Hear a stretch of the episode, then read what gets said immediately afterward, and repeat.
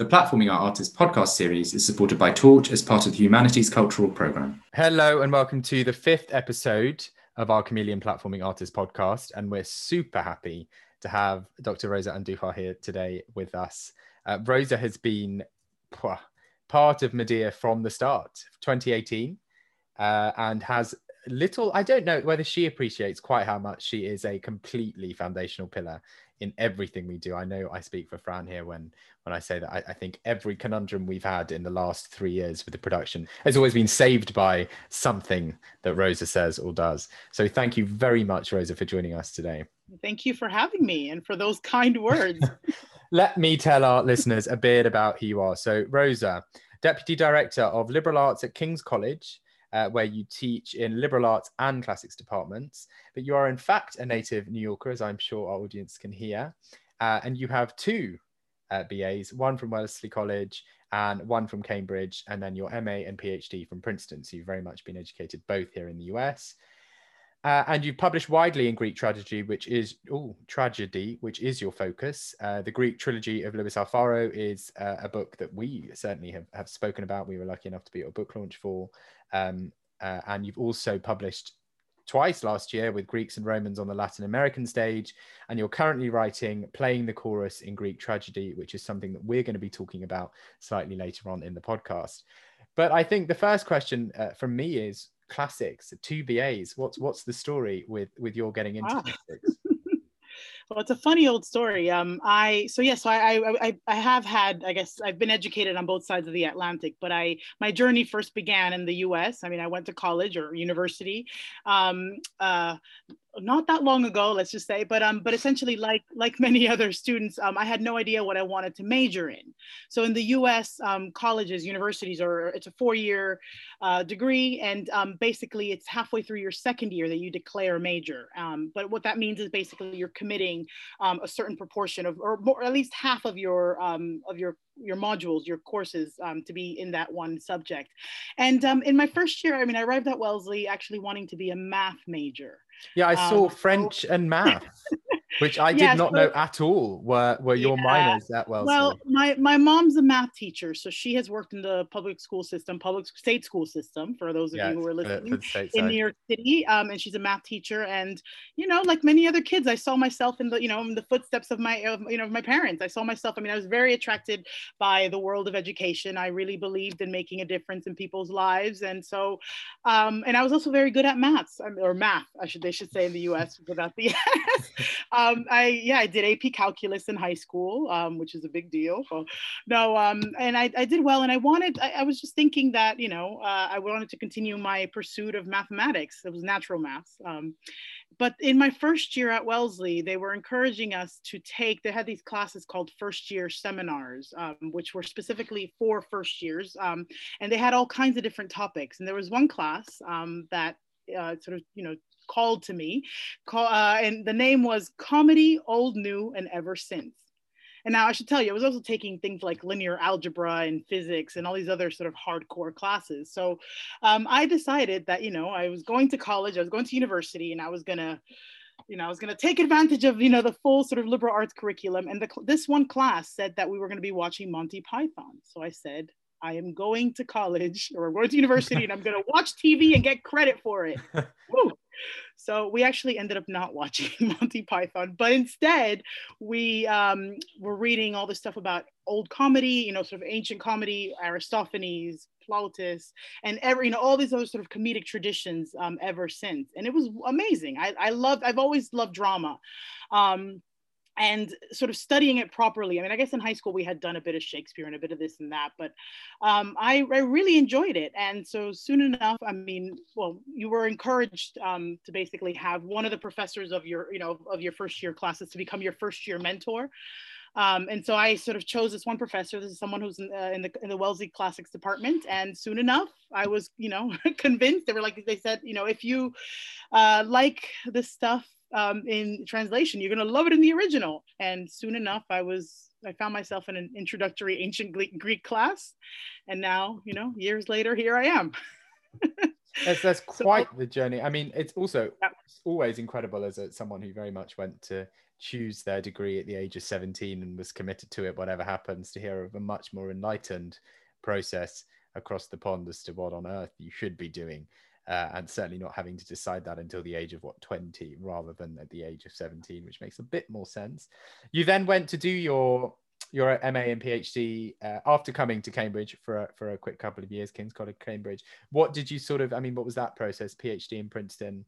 Um, what did you specialize yeah. in? Obviously, well, yes, I decided to continue with classics. Is I guess the the, the short answer. Uh, so, I mean, I, and I should, I mean, I should probably add that as an undergraduate, I also wavered between. I mean, for a while, I was a double major with math and classics, um, but I had I'd learned both Greek and Latin at university, which put me at, at, a disadvantage for graduate school. So for a while, I was wavering between what kind of life I you wanted. Say disadvantage for graduate school.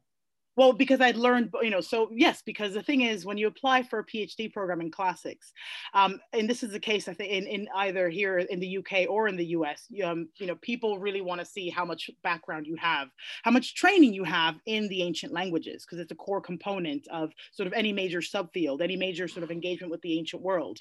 So I learned both Greek and I, I mean, I, you know, this is the other thing too that. Um, I mean, in this country, um, it is possible to learn. Um, I, I, guess if you if you apply to do a, a, classics BA, I think in most cases you have to have an A level in at least Latin. The Cambridge four-year course, um, I think, is the only major exactly. course. There are there are some exceptions where yeah. you can do a four-year course for you know sort of the languages from scratch. But um, in the U.S., I mean, they teach these classes regularly, and there's a, I think uh, in, in my experience, um, I don't know if things have changed, but most of the people who were classics majors or at least classical civilization majors learned or encountered Greek and Latin at university for the first time. Um, and so, but for a while I was doing this crazy double major thing. Um, and then the major in math became a minor after I went to Greece. Anyway, I was still flirting with this idea of, you know, continuing um, sort of my, my educational journey in this surprising new world of classics. Um, and I was just advised if I, if I was thinking of graduate study that I should really spend some time in England, uh, in Cambridge or Oxford to do, um, to continue sort of with my pursuit of classics. And so I came, I decided that Cambridge was a better place than Oxford back then. well, I'm not going to comment anymore. Um, so I came here and then I decided I liked it. And so I decided I wanted to continue with it. Um, but for me, I wanted to return back to the US because, again, the different systems, I mean, in the US, um, when you are accepted into a PhD program, there's a built in MA degree and you don't have to declare your dissertation topic until much later. So there's, there's a period basically in which you're still doing coursework um, and not necessarily in your subfield, but still in all these different areas. Um, you know about the ancient world so for me it was a, it was important for me to continue sort of filling in gaps or, or, or places that i things that i thought were gaps in my sort of classical education um, so yeah so i after uh, two years in england i went back um, to the US and did my MA and PhD. So that's it's basically, I mean, altogether, I think it was 11 years of higher education Is that right? That's a lot of higher. which is a lot.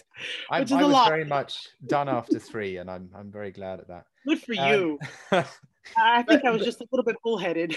I mean, what you've done with with your incredible, uh, numerous educational accolades is not just academia, but also a huge amount of theatre. And, and um, uh, as as we mentioned at the start, you've just worked with Luis Alfaro. Those of you who don't know who that is, absolutely go find out who that is and and uh, you know it was a big sort of uh, proof that the work we're doing is is not as isolated uh, at all uh, as as some I think assume it is. Thinking about classics in a diverse way, and indeed Medea uh, in a diverse way. You just worked on on his book, um, and you've you had a close link. Uh, I can see from from from your bio. You've had a close tie with theatre since since since Princeton itself. I would love to hear about sort of this relationship that you have with with uh, modern theatre in the ancient world, and obviously the work you're doing with pioneers like Alfaro in in, in making it relevant. Yeah, well, um, so as I said, I mean, one of the things that first drew me to the ancient world was drama. Although in that case it was comedy, but I've always I've always loved theater, and I think um, sort of my I think my passion for the ancient world kind of increased when I started properly studying um, Greek drama and Greek tragedy in particular. Um, and I should say, I mean, I love the ways in which, I mean, there are multiple interpretations to Greek tragedy. I mean, you can approach it from all kinds of perspectives, from political, historical, um, you know, psychological. I mean, there's all, and, and, and, you know, there's all these ways in which you can approach it, but also the story doesn't just end. I mean, it, maybe, yes, it begins in antiquity, but it sort of continues. And there are all these sort of modern adaptations. So I've always been attracted um, and drawn by, you know, the multiple ways in which, you know, sort of artists nowadays continue to kind of um, uh, experiment or you know just put on different versions of these plays. Um, so um, i should say so actually before princeton when i was at cambridge i um, there was an opportunity to take part in the uh, they have a, a, a, greek play a play that they that they perform in ancient greek every three years. Um, and i've never acted before believe it or not. No i've never acted before. I i, I always love watching um, uh, you know, uh, and going to the theater. But there was an opportunity to, to take part in this play, and I auditioned for it, and I ended up in the chorus, um, which meant it was basically, I think we did it for was it five days? I think we did two performances, um, two performances a day for five days all in ancient Greek.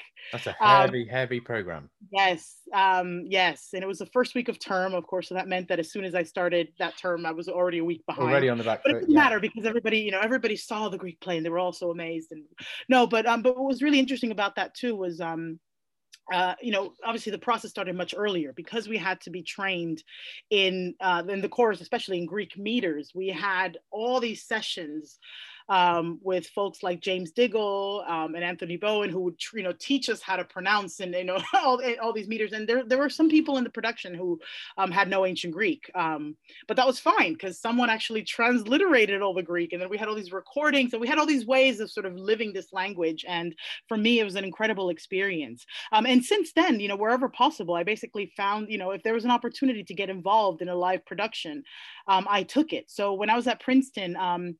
Uh, they were putting on um, a play. Uh, this is um, Lisa Peterson and Denis O'Hare. Um, I think they, they, they, they, had, they had this production of an Iliad, a one man Iliad.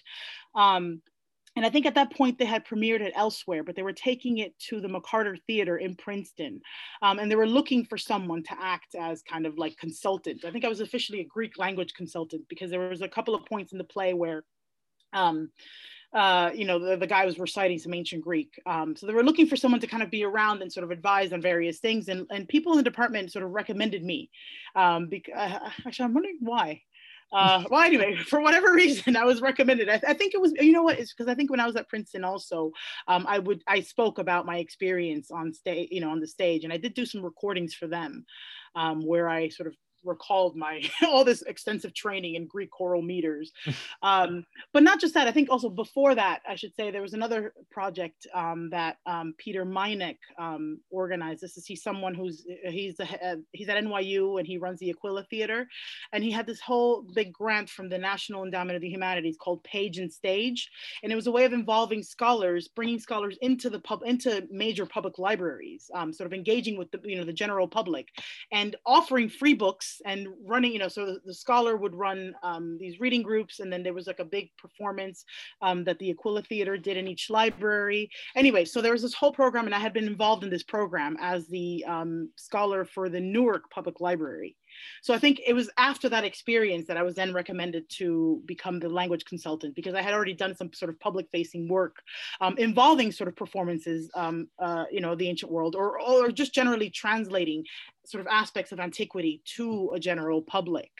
Um, so, so yeah, so these were extra opportunities. I mean, I didn't really, and in fact, I mean, not that I was discouraged from doing them, but um, it was, I think I, there was an impression then that, you know, this kind of work was taking away, you know, from my, my PhD work. Yeah, I think we um, and my serious academic work. And for me, it was really such a joy because the thing is, it's not just that, it's, it, it was obviously a chance to think through, for me, I mean, intellectually thinking through various aspects of performance and thinking through the import of some of these texts um, to a general public. I mean, that, that's always been, I've always had these questions in my head. And so to have a chance to work, um, you know, to work with people and to sort of translate some of this material and um, obviously while, you know, while I guess facilitating artists' vision to make this work um, more public facing, it, it, was great. So, so I had all these experiences basically. Um, and I should say that all these experiences also helped me. I mean, when I ended up moving to the UK, um, there was a, a, research fellowship that that came up at UCL.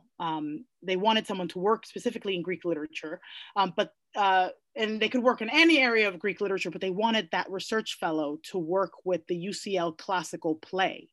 So it was a whole new research fellowship that came up, and there was this opportunity. And for me, having had all these all these other experiences, um, meant that um, when I, I mean, I applied for that for that research fellowship and I ended up getting it. And I think it was because I also had, in addition to obviously working on Greek drama, working on all various aspects of Greek literature, I had some practical and real life experience sort of translating, not translating in a metaphorical way, you know, some of, the, some of this work um, to the general public. Um, so I guess I do have a long standing track record of getting involved in performances and thinking about how some of these plays and some of these texts um, from the ancient world you know how they might work or how they might be relevant to a public today. And you uh, as i said you know you, you continue to do that very much up until last year. But also what's so interesting about specifically the work with Alfaro but you know yourself you sit on uh, um, as an associate editor for, for Greek literature at the American Journal of Philology, but you also sit on the editorial board for two Brazilian classics journals. And obviously, Alfaro's work is very much based on the Chicanx experience in of, of and he adapts the plays. Uh, to think about, to use them as a means to think about that, and that's obviously the trilogy that you just edited. Um, your your your American and Hispanic identity is a core part of often how you're interacting with both your academic life as the editor of these journals, but also the, th- the theatre work that you're doing alongside that. Yes, I mean, I should say absolutely. I mean, one of the joys I think of uh, for me of sort of, I guess, I, my, my, my academic journey in the last few years has been um, really kind of expanding or thinking about, again, the import of antiquity um, or the ways in which antiquity um, has um, I guess I, I don't want to say influence, but I want to say the, the ways in which antiquity has kind of cropped up in all kinds of, um, let's say, unexpected places. Um, and for me, I mean, uh, it's, it's a little bit complicated because basically there are these ways in which Greco-Roman antiquity has, um, I think, informed, uh, let's say, Latin American national and sort of cultural structures. Um, theater is, a, is an easy way. I mean, there's a lot of places that that um, in the 20th century or you know sort of in, in more modern history when they're looking to sort of start a theatrical tradition.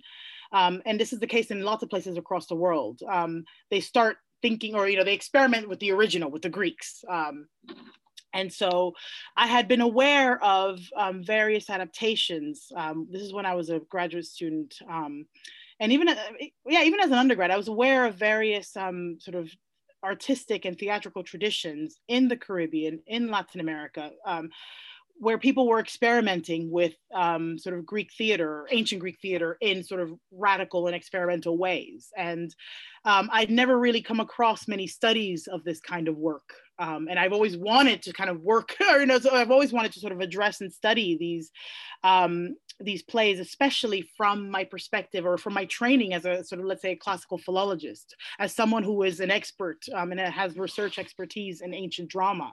Um, I was always intrigued with sort of these sort of neglected um, let's say these plays in all these different areas and so i initially so i mean now i mean obviously I've, I've, now worked with someone like luis alfaro but he's someone who's obviously working with latinx communities in the united states but my initial um, i guess i was initially um, attracted or sort of drawn to um, plays from Cuba, Puerto Rico, and the Dominican Republic. And a lot of these sort of mid 20th century plays um, where you know sort of playwrights are doing something slightly different with these plays. They seem to be experimenting with these plays in, in, in, in novel ways. So just to give you an example, um, there was there's a play called Electra Garrigó, which is a, a version of Sophocles' Electra that um, premiered in Cuba in 1948, um, in which it's, it's the only play that I know, ancient or modern, um, in which uh, a version of Electra in which Agamemnon is not dead. Now, just right. think about it for a second. You're like, what? And you, you probably ask yourself, what is Electra without Agamemnon's death? like, who is she? And that's exactly what the play explores. Who is Orestes? Orestes never left because his dad never died. Um, I mean, there's obviously in, in the course of that play, I mean, there is an Aegisthus figure and Clytemnestra has carried on with him, but there's a real sense of in which Agamemnon, who is on stage in this play, he kind of kind of laments the fact that he's overlived. And this is sort of using a term that um, someone, Emily Wilson, has um, explored in her work. Um, like what happens when, you know, tragic characters in a way have these sort of foundational narratives. They have a script before them. Um, and this is the case also sort of in modern adaptations when people start sort of experimenting with these mythical narratives. So what happens when you fundamentally sort of rewrite those roles? Um, and Agamemnon never died. Um, so I, so this was one of the many plays that I, that I had been aware of. And as far as I knew, I mean, back then, I mean, they, these plays have been now, there, there is some work on these plays now, but I wanted to kind of include these plays and within these larger narratives about the afterlife of Greek drama, which to, in my mind was, or just in general, and it still is, I mean, there have been stories that are about Western Europe and you know sort of when you think about like you know the after modern afterlife of greek drama i mean people in the 20th century people always talk about Anouilh you know they talk about all these sort of you know adaptations in france and germany and you know in britain i mean of course in this yep. country there's um there, there's a long um, history and tradition of uh, production say at the national theater and ways in which greek drama has shaped um, sort of British theatrical tradition um, in modern times. So I wanted to kind of, I, I, thought that we needed to look at these other areas and sort of kind of incorporate um, um, basically incorporate these into these wider narratives about the alleged, you know, because Greek drama is always sold as universal, right? but we're always telling the same old stories and uh, about its afterlife and sort of tracing the same old paths, you know, sort of the afterlife of Greek drama in the same old places. So I kind of wanted to see what, you know, Greek drama looked like in Cuba. and then just just to point out to our viewers who, who may not know, I mean, Greek drama in Cuba is is certainly not a sort of abstract con- concept. Obviously, the Jose Triana Medea in the uh, was it Medea in the Mirror? Yep. Yeah, the 1960 version. It was banned as soon as it was performed. It was you know one of the first things performed after the Cuban Revolution it, it, you know it was used as a symbol for freedom post the yes, revolution. Let me correct you. oh, that one was not banned. It was the Electra one. So the Electra oh, one, right, okay. 1948. Essentially, when when the, and as I said, I mean, it's, it's an interesting. I mean, if you you know anyone who's interested in theater listening to this, you know, imagining a play where I you know an Electra play where Agamemnon is still alive, like you're like, wow, how interesting. And but but the people who saw it in 1948 in Cuba thought it was i mean in fact uh, what it's it was described by one critic as a gob of spit aimed at Olympus. And people walked out, it was banned. Um, Virgilio Piñera had to go to Argentina. He, and he came back um, basically in 1958 when um, Fidel Castro and sort of in, in, the start of the Cuban Revolution, because that play um, then became a symbol for the Cuban Revolution because it's a play in which both Orestes and Electra kill off their parents. So it's about you can think about symbolically yeah, uh, yeah. the younger generation, you know, sort of doing away with the old. And that play really did spark, you know, an interest in these in, in other theatrical adaptations which blended Hellenic and Cuban, of which Jose Triana's Medea was one. So he followed in the aftermath, or he followed in the footsteps of Piñera. Um, so there's so there again, so you can tell a really amazing story about um, revolutionary Cuba through Greek tragedy, um, and that to me is incredible. Um, and it was a story that I think you know more people needed to hear. So I started sort of dabbling with that. Um, and yeah, and then I mean, eventually I ended up sort of also looking into other parts in Latin America. Um, I mean, for me, it's always been very important to connect. Um, in, in, in you know, the academic world can be very small.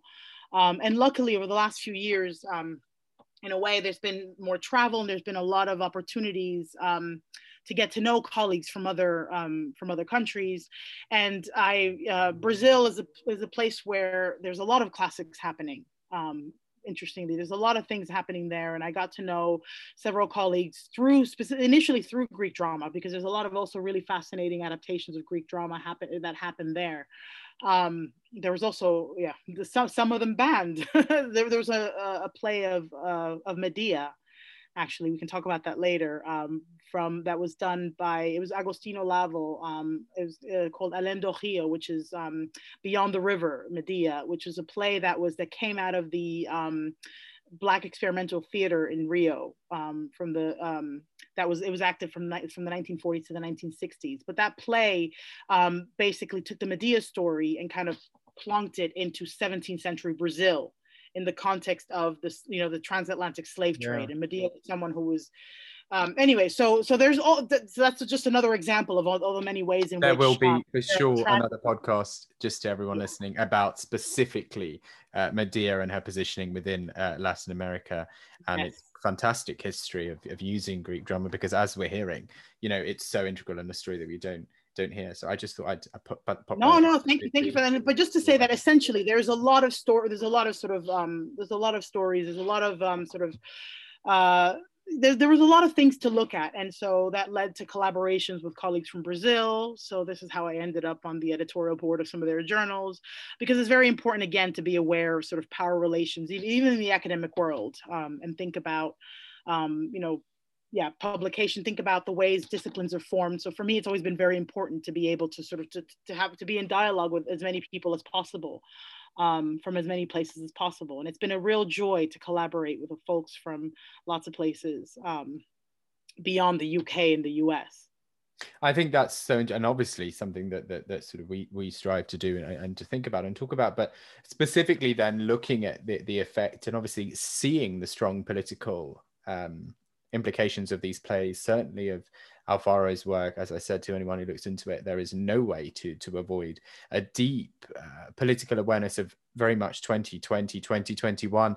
I was talking to uh, someone the other day thinking about the current crisis at the border is in a way its own Medea problem, though their mothers aren't killing their children, they're sending them unaccompanied uh, to the border in, in a sort of an own Medea context. We're seeing constantly how um, what is happening today is is in a way hasn't changed in 2600 years which is petrifying to think about but also interesting to give this context. But thinking about obviously the happenings of the last year but generally the work that you've been doing uh, with with these dramas in this revolutionary way what, what are your sort of feelings currently? Not just about the positioning of the classical field in, in this global conversation hopefully now about race and relations to both these stories and and and our placement within society as a whole, but also just outside of the academic world and, and seeing, as I'm sure you have with the Alfaro plays, the effect and the potential of these conversations outside, outside, of just, you know, the lecture room. Uh, what have you been sort of, uh, uh it doesn't have to be a specific question. What is your, your reaction to to, to what's been going on, both I'm sure negatively and positively? Well, I don't even know if I can how to answer that. I mean, there's, I have so many thoughts about everything. I mean, I've, i mean, are you asking what my thoughts are initially about sort of the, the the way the world is right now politically, or the way the world, some of these sort of major issues?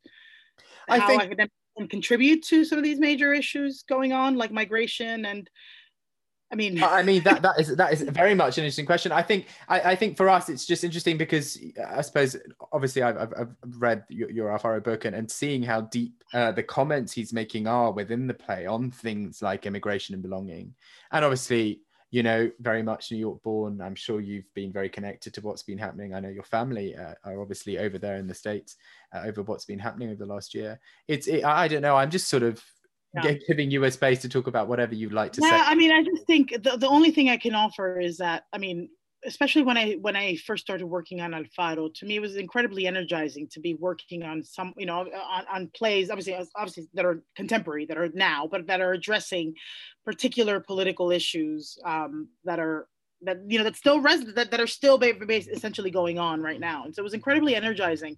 Um, i'm not to say i mean obviously there, there are ways in which i've always thought you know my work um, in classics has been important but i really felt that this is um, crucial. I mean, he's, you know, sort of Alfaro Luis is giving voice to all these people and to these experiences and putting it in the heart of the sort of the American cultural imaginary. And it's really powerful for him, you know, for him to be doing these, um, you know, Chicanx adaptations of Greek tragedy and putting it on mainstream theaters um, and basically kind of illustrating the ways, you know, these are stories that are rarely ever told. Um, in or i mean you know the, the, we can think of generally about sort of the north american cultural imaginary and the types of stories that we always get to you know think and see or so let's say about a place like los angeles you know like la um, a lot of you know the plays that he's working on are um, well the, the, published versions were um, all plays that are centered and are, are, about la and he's telling the kinds of stories um, that you rarely ever get to see on sort of on television or you know these films these hollywood films. Um, and and it they deal with you know sort of the reality realities of many marginalized communities. Um, I mean, I grew up, I mean, I'm from New York. Um, and I mean, I'm, you know, I, you know, New York, I mean, the let's just say the ethnic makeup, especially in terms of the Latinx population, is is different. Um, most people from the East Coast, or you know, say a lot of places like New York, like in New York, are, um, are from you know the from the Caribbean. There's a lot of Dominicans, there's Puerto Ricans, there's Cubans. Um, and um, the particular the particular sort of Chicanx dimension that Luis is exploring, you know, there there is there is a particularity about that experience in LA, but there's a lot of it that is quite universal to other um, Latinx communities. Um, you know, bilingualism, or, or or the lack thereof. You know, sort of situ- being situated between two cultures um, between English and Spanish, between sort of all these generations, Catholicism, there's all these things that are quite universal.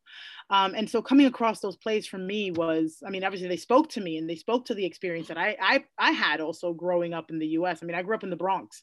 Um, and I mean, I, you know, I, I, I know, you know, where, where I, there was one place where I lived, there was a lot of gang, you know, violence and crime. And so sort of seeing that, um, obviously on stage, but seeing that also through the lens of Greek tragedy um, was was really powerful for me. Um, and it's not just about um, putting those experiences or injecting those experiences into the American cultural imaginary. It's also about sort of challenging our perceptions of, of the ancient Greek themselves right? I mean, when we think about, you know, ancient Greek characters, I mean, and this is one funny thing, because students always talk about, oh, yes, we're talking about these royal families and these nobles. And, but it's interesting for us to think about, um, I guess, how much value or how much, you know, sort of what, yeah, what identities we assign onto these characters as well. Um, and sort of seeing a version of sort of Electra, you know, Electra living in, you know, in, in a barrio, seeing Medea as a seamstress. I mean, that's also quite a powerful thing, I think. Um, so yeah, I mean, there's it, it, working on this stuff just felt, I mean, again, it was energizing because it, it felt important. Um, and obviously, there are lots of ways as an academic that you can study things like migration. You can obviously study it, you know, through policy and sort of through more sort of straightforward manner. But I do think there's something incredible about the theater and about being able to reach people um, you know, diverse in multiple audiences, not just you know folks who are who know everything about Greek mythical narratives and who know the backstory of Oedipus and Medea, um, but other people who don't as well. I mean, these stories also speak, and, and this is what I also really enjoy about um, working on Luis Alfaro. I mean, he's always made clear that he is interested in reaching out to all kinds of communities and making um, all these things you know uh, available to lots of you know to, to you know wide and diverse publics. Um, and it's and, and, and in the us i think and in the uk i mean the greeks are elite material. Um, if you think about a lot of theatrical traditions, um, Greek drama is part of an elite tradition. And so, you know, democratizing it or making it more widely available um, is something that I I think it's important, and I think it's it's something that I mean, uh, you know, obviously theaters at, at, the moment because of COVID are suffering in lots of different ways, but I just think it's always a good thing to think about, um, you know, diversifying your public and making these stories and making theater more accessible um, to as many people as possible. Certainly, something that, as you well know, we're trying to do, and it's so refreshing uh, for us to to have someone, obviously, with this kind of experience on our team, but also to to feel and we always i think fran and i try to be really careful in, in recognizing this being part of what is such a big tradition and such a powerful tradition of using even just if you look at the tradition of medea herself using her but greek tragedy as a way to comment on things obviously with chameleon and, and our adaptation together i mean rosa is uh, our script editor and our, and our dramaturg and extremely key to, to talking about these things within obviously her own experiences and within the experiences that we explore in our play of sort of diaspora. I know the podcast isn't about Medea, so I won't start rattling on, but um, it, it, it's just always so refreshing, and I hope that uh, uh, people listening are sort of refreshed by the, the the relevance and the power of that relevance of this kind of work, not just in academic circles and not just in theatrical circles, but really to tell the stories of people who who have a right to enjoy and be connected to and part of this world this universe and this incredible artistic space as as anyone else and as, as those who've been so privileged as to hold on to it themselves for so long um, and it's so refreshing to hear to hear your work on it and, and hear how how relevant it is. And just sitting here listening to you speak, it's such a joy to, to be reminded of that as we work on it uh, and to be reminded that it can have real life implications. It can really speak to people personally and, and, and share. Uh, and share experiences through stage through the work through through something that is somehow two and a half thousand years old that is relevant to someone's experience right now right here today and, i agree with, with that i think uh, somehow it has been 35 minutes um, wow. Yeah, I know it's gone super quickly, but uh, Rosa, we can't thank you enough for all the work that you, that you do for us and the help that, that you give us. And we're so glad to have your perspective on the show. And as I said, everyone listening, certainly watch this space. There, there's going to be, if I can rope Rosa into yet another one or two podcasts, there's going to be uh, a really interesting discussion about really getting into the history of uh, Latin America, South America, and the classics, and then more particularly perhaps about the the crossover between that and the American experience in plays like that of Alfaro. So do keep your eyes um, peeled for those in the next couple of months. And Rosa, thank you so much for joining us today. Very welcome. Thank you for having me.